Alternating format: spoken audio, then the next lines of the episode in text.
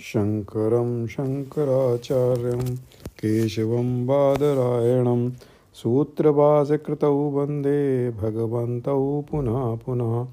ईश्वरो गुरुरात्मेति मूर्तिभेदविभागिने व्योम्बवद्व्याप्तदेहाय दक्षिणामूर्तये नमः। ॐ शांति शांति शान्ति वसुदेवसुतं देवं, कंसचारुणमर्दनं। देवकी परमानन्दं, कृष्णं वंदे जगद्गुरुं। कृष्णं वंदे जगद्गुरुं, कृष्णं वंदे जगद्गुरुं। जय श्री कृष्ण आज हम श्रीमद् भगवत गीता में भगवान ने जो पुरुषार्थ प्रारब्ध के बारे में हमें बताया है, उसका आज हम चिंतन करते हैं। हम सब जानते हैं कि बिना बीज के कोई चीज़ पैदा नहीं होती। बीज से ही बीज पैदा होता है और बीज से ही फल उत्पन्न होता है। किसान खेत में जाकर जैसा बीज बोआता है, उसी के अनुसार उसे फल मिलता है।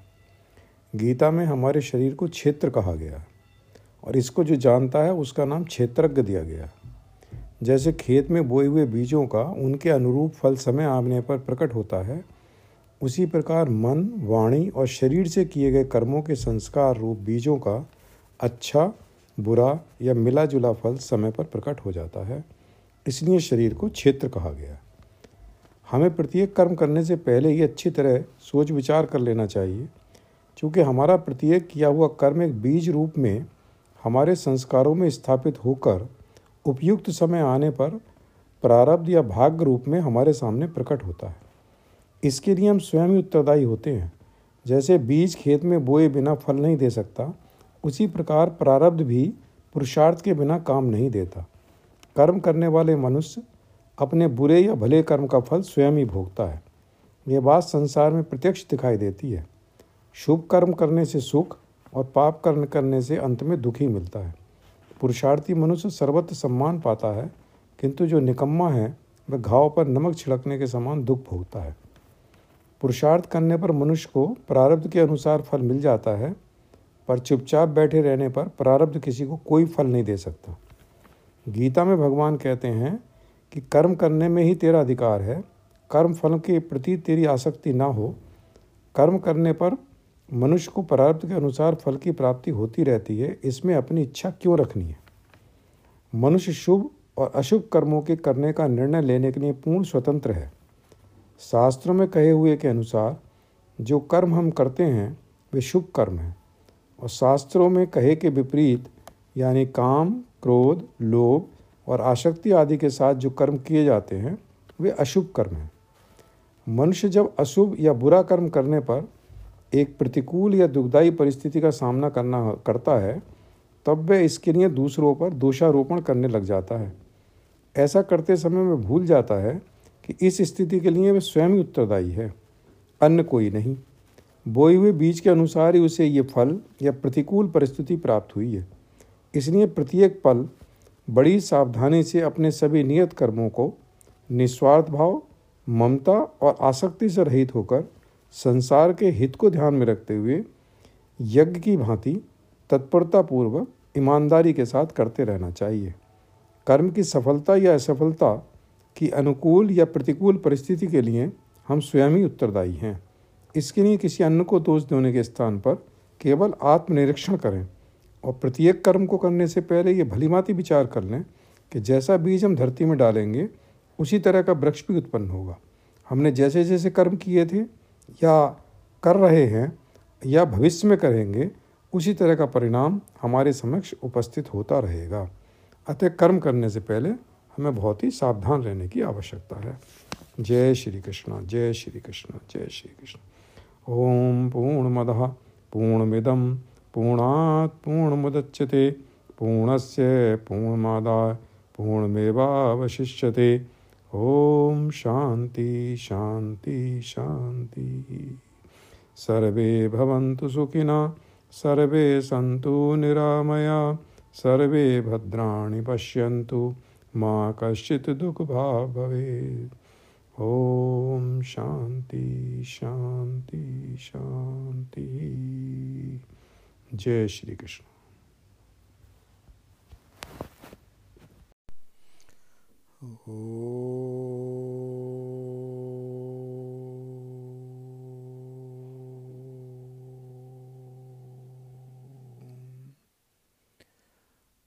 शङ्करं शङ्कराचार्यं केशवं बादरायणं सूत्रभासकृतौ वंदे भगवन्तौ पुनः पुनः।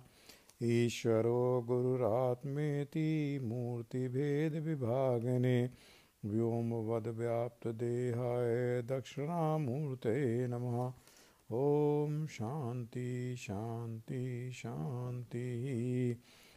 वसुदेवसुतं देवं कंसचारूणमर्दनं, देवकी परमानन्दं, कृष्णं वंदे जगद्गुरुं, कृष्णं वंदे जगद्गुरुं, कृष्णं वंदे जगद्गुरुं।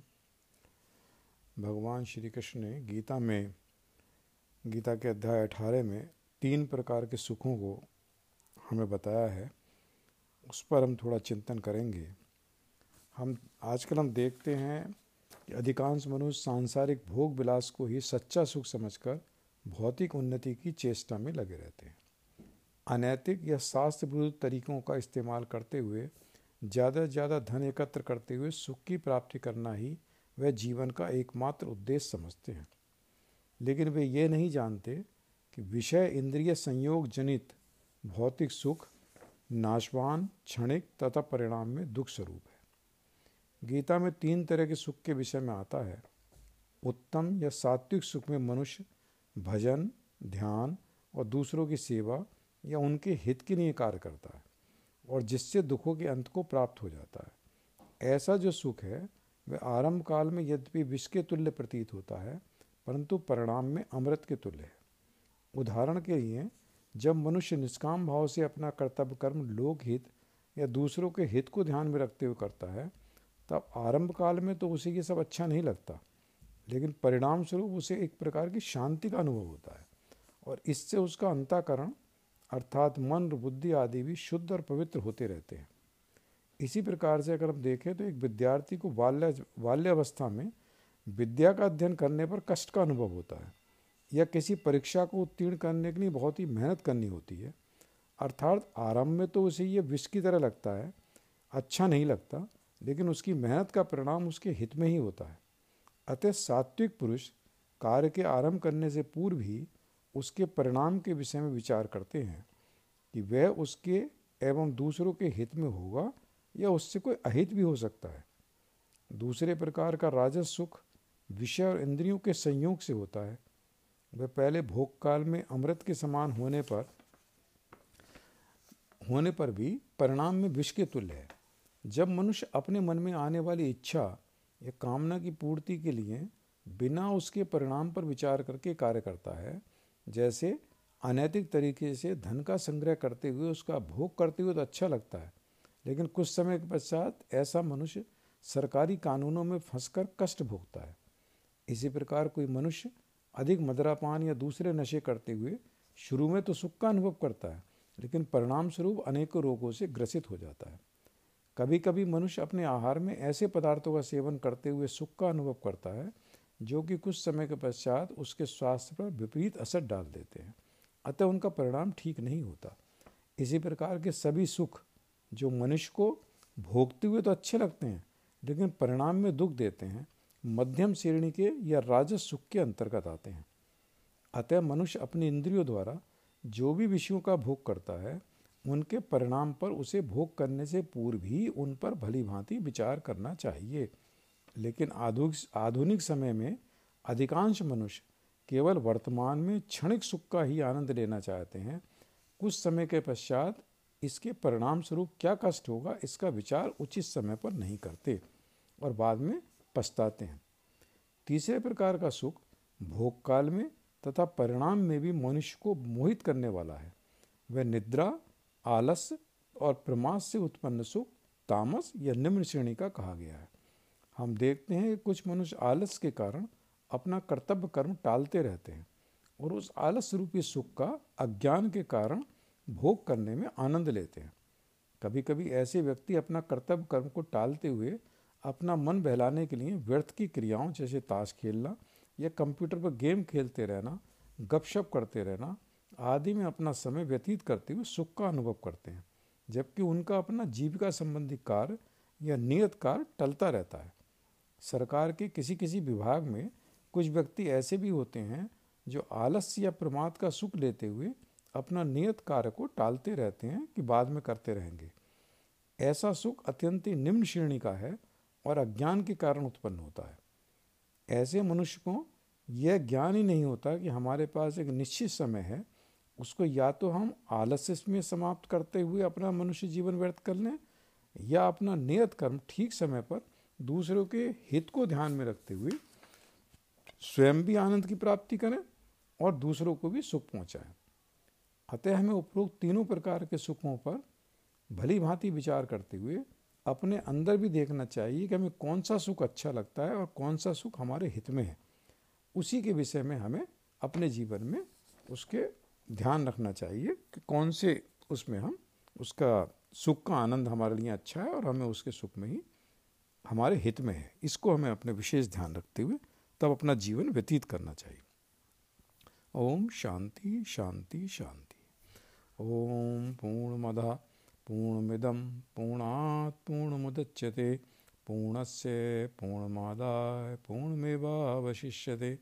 ओम शांति शांति शांति सर्वे भवन्तु सुखिना, सर्वे सन्तु निरामया, सर्वे भद्राणि पश्यन्तु, मा कश्चित् दुःखभाग् भवेत्। ॐ शान्ति शान्ति, शान्तिः। जय श्री कृष्णा जय श्री कृष्णा जय श्री कृष्ण।